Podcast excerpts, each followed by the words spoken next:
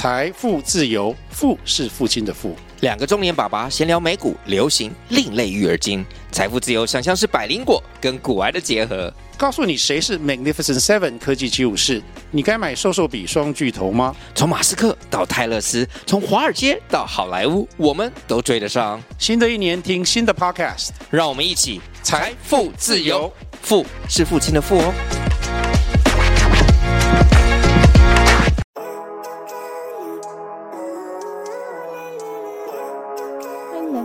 动物，我是鲨鱼。这周鲨鱼听说了什么动物的事情呢？今天想要跟大家分享的事情是关于海豚也会辞职这件事情。那其实说到海豚也会辞职呢，就代表说它本来一定有一个工作，对吧？对，就曾经呢，在大约几年前的时候，有一只白鲸，然后就出现在挪威的海边，然后就是有渔夫会出没的一些人口很密集的地方，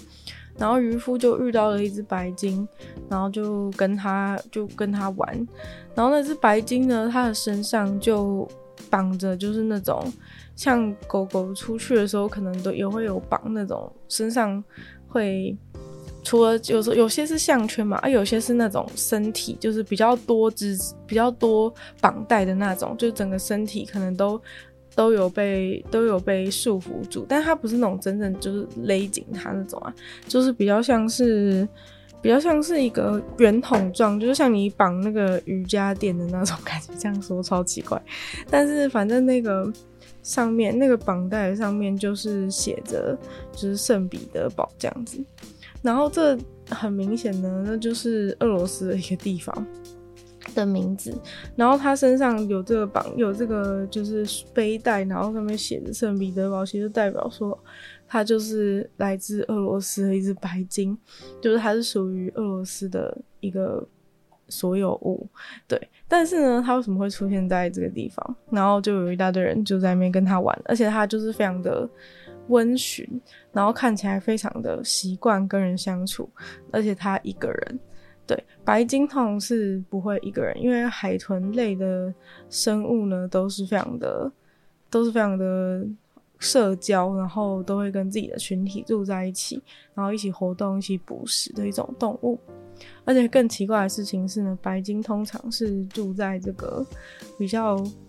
更寒冷的地方，就是到处冰天雪地的地方，就是不会在这种适合人居住的挪威普通海边出现，所以大家就非常的，再加上他身上就已经写着他来自哪里，所以说这个很明显的呢，大家就知道说他是一个来自俄罗斯的白鲸。那这个白鲸为什么会是俄罗斯的一个所有物呢？其实就是因为他是在帮这俄罗斯工作，就是推测啦，虽然说应该几乎就是确定，然后事后就是向俄罗斯求证的时候，他们当然是否认说哦，哪有在养白鲸什么之类的，但是其实就是应该就是他们的军用白鲸，就是这个白鲸是军队的一份子，然后很显然的他逃跑了。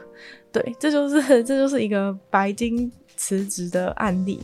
对，就是海豚类呢，其实不是只有，就你这样听可能会觉得说哇，俄罗斯人真可怕，就是什么用海豚来当那个军事武器之类，或是当成一个军用的工具，但其实就是世界上也不是只有俄罗斯在这样做，就是根据就是公开的资讯呢，就是美国人也是很常使用海豚来当做军事的工具，然后除了海豚之外呢，就是还有其他像是海狮啊或是什么，就是反正只要是这些很聪明的海洋生物呢，其实他们都有考虑来使用。像你想想看，现在就是在陆地上，以前战争的时候会使用马或是一些动物来运东西，但是因为现在陆地上的科技早发达非常多，所以根本就不需要这些，就有车子啊那些的马就不再需要被使用了，但那是因为陆地是人类非常熟悉的一个环境。但海洋就不是，海洋就是人类非常不熟悉，然后就是除了虽然可以造一些潜水艇啊，用一些声呐来探测啊，或者是各种鱼雷之类的一些武器，但是其实在水里的范畴，人类还是非常的不擅长。所以说呢，他们就找了这些海豚来当，就是训练这些海豚，然后当军人，像是在美军当中不同的单位，就是有某些单位他们就是负责跟不同的动物合作，所以说比如说那个小队他们就是有他们固定合作的海豚或者是海狮，对，然后出去出任务的时候，那些海豚跟海狮就会帮他们下去水里面工作。那通常呢，现在比较广泛的利用就是在让他们去帮忙找一些在海底的一些爆裂物，或者是对，就是可能之前埋下的一些原本打算要攻击人的东西，就是可能其实是很久以前放的，但是现在要把它收回，要不然很有可能那些就是一炸的话就会造成船只严重的损害。所以说就是海豚就是会下去水里面帮忙把那些爆裂物找出来。那你就会说啊，为什么你不自己找，为什么要叫海豚下去找？因为呢，就是因为你找不到，所以才叫海豚找啊。对，就是这个虽然说这个广泛利用通常都是在比较浅海的地方，但是为什么浅海人类不是也可以自己下去吗？为什么要叫海豚去？其实原因是因为很多时候呢，这些东西，它找的东西就是它藏在那个沙子的底下之类的，反正呢人就是看不到，人看不到就是等于找不到。那你就会说，那人不是有发明什么声呐之类的东西吗？声呐确实是可以使用没错，但是其实人类的声呐目前为止就是还是有非常大的一个限制，而且非常的难用。原因就是因为人类的声呐基本上就是只是运用了就是海豚他们这个技能的一个小角落而已，根本就是一个半产品声呐。因为呢，人类的声呐是，就它虽然是确实是利用反弹回来的声音来判断东西在哪里之类，但是其实它通常呢都能用在很远的距离，然后比较大的物体。原因是因为就是人类的声呐呢，它没有办法去辨别不同的东西、不同的噪音，就有点像是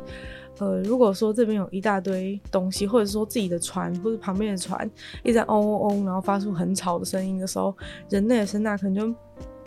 会被这些杂讯所干扰，然后没有办法去接收到说就是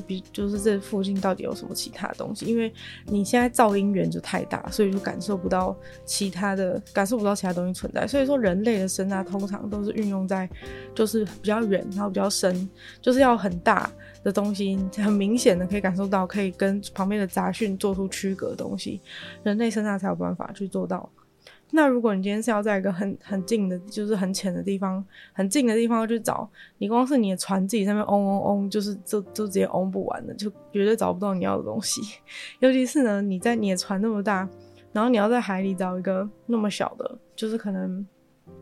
大概就是一个像球一样大的一个爆裂物的话，那你根本就没办法找到，尤其是它要埋在土里，你叫人下去用眼睛看也找不到在哪里。所以说呢，这时候他们就会训练这些海豚，然后海豚之所以有办法去定位，就是它为什么它的这个声呐跟人类声呐是完全不同等级的原因，是因为呢，就是人家的声呐是他们会先自己发出声音，就是你会听到海豚那种咔咔咔的那种声音，发出那种声音，然后发出那个声音的时候，就是因为那个声音是他们自己发出来，然后那个声音也是非常经过演化、非常精密、非常精密精致的一种声音，所以说他们不会把自己发出去的声音、反弹声音，就是跟外面那些杂讯搞混，就算外面很吵或者怎么样，就是各种东西在反弹，但是他就是可以知道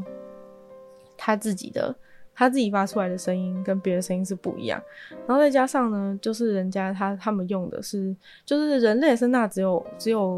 有模仿到海豚的后，就是声呐运作的后半部分，就是只有在接收到后面，比如说回来反弹的声音是通常是从海豚的下颚那边进入，然后再传到经过一个构造之后再传到他们的耳朵。然后但是海豚发射的时候呢，是发射声音的时候是从他们在水面上先吸一口气，然后他们到海里面之后呢，就是这个气就会从他们的肺，然后跑到他们的额头上面的一个区域，然后就会这样震动，然后再从他们的就是嘴巴，等于说是分成上半部跟下半部啊。如果从嘴巴切开的话，就是出去的声音是从上面去出，从上面跑出去，对。然后这个方法呢，就是可以让他们就是完全的知道所有东西物体的形状和大小，就是非常的清楚，就很像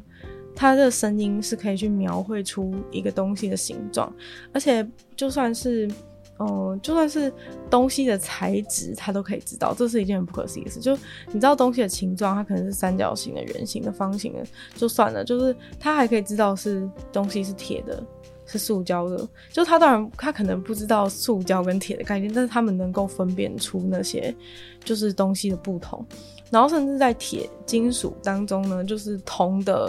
或是铁的或是什么，就是不同的金属材质，然后它是实心的，它是中空的，都可以透过他们的声呐完全的去理解，就等于说他闭着眼睛就知道那个东西长什么样子。所以说这个部分这个功能呢，就是让他们在被使用用来找海底下的东西是非常有用的。像是在非常近期的时候，美军也是让他们去伊拉克附近，就是在那个海里面，就是去找那些爆裂物，然后就效果是非常的好。那其他的是可能比较没有公开，所以可能大家不知道，但就这个部分是大家都知道的，就是他们就是有那些海豚下去下面找，然后就找到了非常多，而且效率非常高。然后他们合作的方式呢，就是你要怎么叫海豚下去找东西。当然那些海豚平常都是很训练，就是他们几乎是就是有点像一个学校，没有啦，其实海豚就像军人一样生活，就是他们是跟平常就是白天的时候都是要上课，就是跟训练师啊还有兽医每天都待在一起，就是会训练他们，就是去训练他们分辨不同的金属，就是他们先学习嘛，先在基地的时候就学习要怎么分辨各种不同的东西。然后要出去工作的时候呢，他们就会包在一个三角形的，它其实是有点像是一个你大家有看过那种折叠式的瑜伽垫吗？就是它是可以折起来，然后折起来它的那个垫子感觉是很像瑜伽垫，就是它是就是比较厚的那种厚的，然后它可以折成一个三角形中间是空的嘛，然后所以海豚呢就在那个中间三角形的地方，然后等到他们的船开到就是目的地的时候，他们就会从那个把那个三角形垫子打开，所以就变成海豚在一块垫子上面，然后海豚就把那个垫子靠近海边，就把那个海豚从船上面滑下去，就像滑水道一样把它这样滑下去。其实我觉得有时候更像推下去啊，我觉得影片看起来更像推下去，但是反正它就是下去了。然后下去之后，它身上当然是有绑，就是有装一些就是装置，就是为什么那个就是被发现的那只俄罗斯白鲸，它身上就是会有那个绑带。其实那个绑带有时候是为了装其他的仪器，就是可能它需要有一个，就很像你要穿一个那种什么背心才能装你的一大堆东西，你的一大堆的工具在你的口袋或什么，就是它就是一个用来绑其他，可能又可以绑其他东西的一个绑带，就是一个基础的小背心这样的感觉。然后他身上会再装其他他需要带的东西，然后通常他就是会让他先下去下面的海底，然后就去找看看有没有就是金属的人造物。通常他们的目标标的都是这个金属人造物，那金属人造物就是他平常在学校上课都已经训练过，就是说想要找的是类似哪样的东西，就给他们看过是怎样的东西。所以他到海里的时候呢，就算那个东西就是被一大堆东西盖住什么的，反正他就是可以感觉到说，哦，就是那边有就是跟平常学到的东西类似的藏在那个海底下。然后所以等到他发现，就是好像发现了疑似的物品之后，他就会回到水面上。然后这时候就是人类就会给他一个用来标记的，就通常呢是就是有点像是浮球的东西，就是它是可以就是一个地方垂到一个重的部分垂到海底，就是海豚标记，就是海豚去把那个东西用嘴巴咬着那个小工具，然后呢到它刚刚找到东西的地方，然后把那个重的部分就把它放到海底，那个浮球的部分就会从海底就是会从海底浮，然后浮到海面上，然后这样海豚的一次找东西的小任务就完成。那他可能就要找很多这样，那他就是一直去标记，就是一直用那个东西去标记。然后用这个方法的话，那个等到之后啊，就是有人类的潜水员，就是换人类潜水员去工作。那不能叫海豚直接把那东西叼回来，原因是因为那东西就是一个爆炸物，就是除非你等一下虐待动物想把海豚炸死还怎么样，所以说你不能让海豚去把它拿回来，只能用这种标记的方式。然后等一下人类的潜水员去的时候呢，他们就是会小心翼翼的去把那个东西拿回来，就是把它回收，或者把它就是让它不会爆炸之类的。就是潜水员就是看了他那个海豚的标记之后，他就不用浪费时间了嘛，他就船就直接开到那个旁边，然后就下去弄一弄就回来，这样就整个就是比较有效率的一个工作方式，就是靠海豚这样子去标记，然后人类再去找的方式来完成任务。然后其实从很久以前就是可能大概就是越战的时候，那时候就已经开始使用海豚，就是海豚并不是现在才开始工作，就是海豚的工作时间已经很久了，就是他们从越战的时候就已经在帮忙找东西。那时候有的时候他们是可能就是有人类在海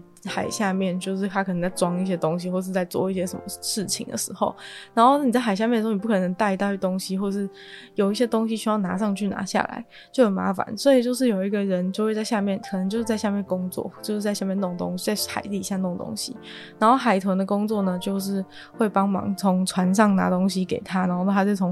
从他手上再拿东西给船上，就是海豚就是当一个帮忙拿东西的人。对，因为反正他们游得很快，然后拿东西，用嘴巴叼东西这样，然后就来回回，所以从以前他们就已经一直在工作。那这个部分呢，当然就是有很多人会说，很多动保团体会说，就是虐待动物或什么的，就是说为什么海豚要帮你们工作，然后你们就是虐待海豚，就是为什么海豚每天要工作。其实这是确实啊，就是为什么海豚没有工作，他原本是可以过不用工作的生活，但他现在就变成是要工作，那就是确实是不太确定海豚想不想工作，因为你没办法知道他在想什么。就是海豚很聪明，但是你没办法问他说你到底是不是真的想工作。但反正呢，他们在那个他们的职场啊，就是通常白天就是上课训练或者出任务，然后晚上的时候他们就会把每个人家的大门打开，所以他们就可以互相互动，就是有点像宿舍晚上的样子，宿舍晚上的样子就是大家会跑出来，然后大家就可以一起互动这样。但是呢，他们当然还是不能从宿舍出去，所以说理论上呢，他们其实还是被关起来的，就跟那种寄宿学校一样。对，但是海豚是可以辞职的，就是回到一开始讲，海豚是可以辞职的，就是说因为他们其实在海里面出任务的时候，人类根本就管不了他，就是你不可能在海里面就是追海豚，所以说他要逃跑其实是很容易，就是如果就是出任务出到一半，就是他可能就直接跑了，他就跑了，他就不工作，就直接辞职这样，所以说才会有就是一开始提到那只白鲸，就是他就是它就是一只逃跑，它就是一只辞职的海豚。对，因为它就是不想，它就不想，通常就是代表说它不想做了，所以它就直接离开这样。所以呢，就是那个虽然说就是使用海豚当那个军事的工具这件事情是很多人觉得不妥当的事情，但一来是就是目前人类科技就是军方没有办法找到比海豚或是海狮之类的这些动物就是更好用的科技产品，因为你还没有办法发明那么厉害的东西，没办法发明比海豚的这个头还要厉害的东西，所以说你没办法去替代。然后也有一些科学家是觉得这个是对海豚是一个很有趣的研究，虽然说也是怪怪的，但是他们的理论就是说，这个海豚如果他真的不高兴的话，就是他可以走啊之类的。这个逻辑就是说，就是因为其实有很多海豚就是确实是离开，也没有到很多啊，就是有一些案例就是海豚就是在出任务的过程中他就离开了，就是可能就代表说他不想，就是代表说他们有选择自由的权利，他们是这样讲。就虽然说一开始是被绑架来工作，但是他们还是可以逃跑。这样讲突然觉得很像外劳的感觉，但是反正是海豚，他说海豚可以走啦，就是如果海豚不高兴的话他可以走，就像那只白鲸一样。所以说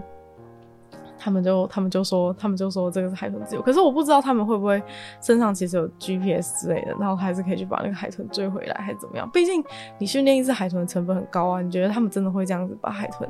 就是直接放走吗？就是这很难说。那除了刚刚讲的这种用途之外啊，就是还有其他的一些用途，就是不管是比较常用的一些动物，像是宽吻海豚、海豹或是白鲸，那或者海狮，但海豚是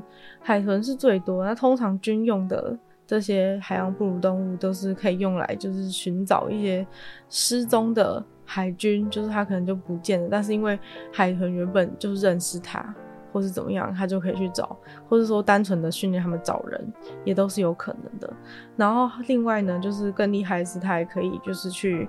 保护海军的舰艇，就是他们可能会在比如说那个舰艇在水下移动的时候，他就是在附近就是像警卫一样在附近巡逻，就是他就会知道说有没有人或是有没有其他东西在靠近。然后像有一些那种敌方潜水员，不过有一个部分是有点像是一个传说，因为目前的话就是美军就是否认有这件事情，但是就是有一种东西是可以戴在那个海豚的嘴巴不是凸出来吗，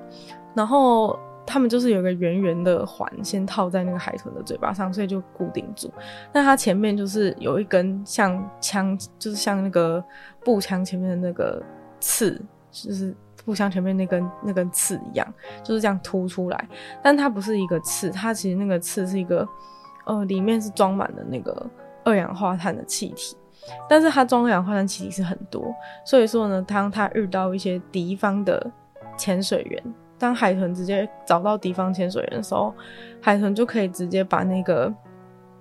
就是那一根刺就是直接戳进对方潜水员身体里面，然后因为那个里面管子里面是有很多的二氧化碳，所以说它戳进去之后，二氧化碳就释放到那个潜水员身体，然后因为那个二氧化碳太多，所以人就直接死掉。所以说就是这是一个海豚的杀人任务，然后目前他们就是否认说有这件事情，但是应该就是有这个，就是大家都形容的那么详细，应该就是有人有某种程度的证据证明就是海豚有被用来杀人。对，但是就是反正他们否认吧，就是可能有这样的可能，而且也事实证明就是海豚确实是做得到这件事情，就他有办法去辨认谁是敌方的潜水员，然后就把那个刺就是戳爆他。对，所以海豚就是非常厉害，海豚是很聪明的动物，所以说是聪明到就是人类可以跟它一起合作，然后甚至可以就是在长达已经现在海豚使用历史可能已经七八十年了，就是大家还是没有办法找到就是替代海豚的科技产品，所以海豚的生理构造真的是非常厉害。只是希望说每个工作的海豚都是真的愿意工作，然后希望他们不愿意工作的时候可以顺利的顺利的辞职，然后逃脱。那今天的听说动物节目就到这边结束了，那我们就再次感谢订阅赞助的会员5成大龄男子 James 毛毛 M 丹还有 ZZ， 就希望想愿意支持参与创作的朋友可以在下方找到 Patreon 的连结。那如果有时间的话呢，希望大家可以在 Apple Podcast 帮我留星星写下评论，对这个节目的成长很有帮助。喜欢我的话呢，想要听更多 Podcast 也可以去收听我的另外2个 Podcast， 其中一个是因为我的神思鬼心批判，没有时间更长的主题性内容，另外一个是鲨鱼会在每周24用10分钟的时间跟大家分享一些新闻新资讯。就希望我们这个听说动物可以继续在每周5跟大家相见，那我们就下次见咯，拜拜。